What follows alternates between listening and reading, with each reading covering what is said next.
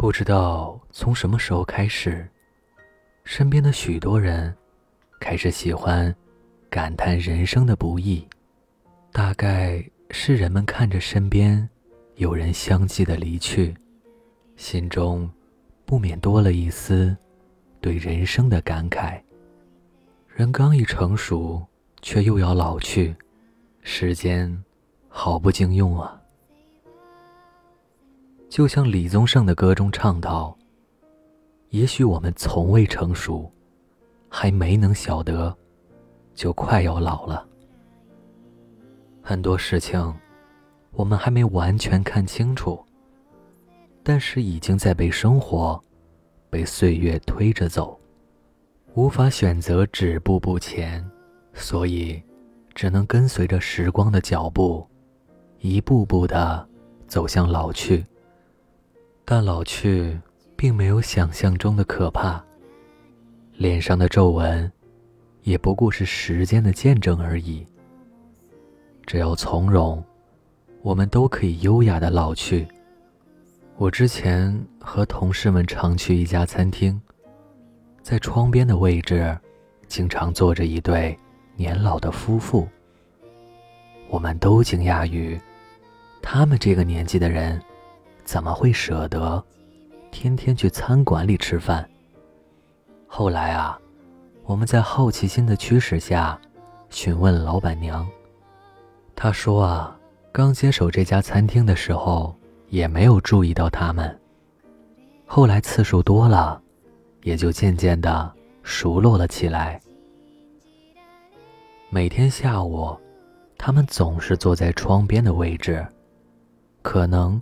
是吃一个简单的下午餐，可能是外出归来时歇歇脚。总之，能感受到他们在轻松的享受岁月的美好。突然有一天，只有老妇人一个人来了，老先生没有来。于是，老板娘上去点餐的时候，小心翼翼的询问着，得知。老先生啊，只是去和朋友钓鱼了。老板娘悄悄地松了一口气。第二天啊，老两口照旧坐在了窗边，优雅的点餐，小声地谈论着过去一天发生的趣事。这样的习惯，自从开店以来，他们就没间断过。听完之后。我们都沉默了一会儿，想着自己每天被生活所折磨，可他们仿佛生活在世外桃源，不仅没有生活羁绊，更没有因为老去而有丝毫的困扰。他们在自己的节奏中稳稳的生活着，无视外界的风雨，有的。只是相互的依靠。我忽然发现，其实岁月并不可怕，老去也并不可怕。重要的是，你有故事留下来。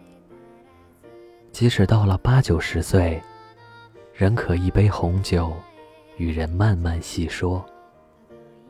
人生在世的意义，也许。就是为了体验人生吧。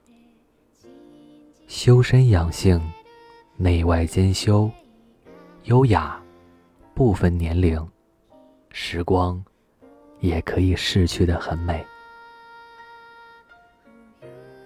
这里是盛宴，愿余生，我们还可以按照自己喜欢的方式和期待的样子，从容优雅的。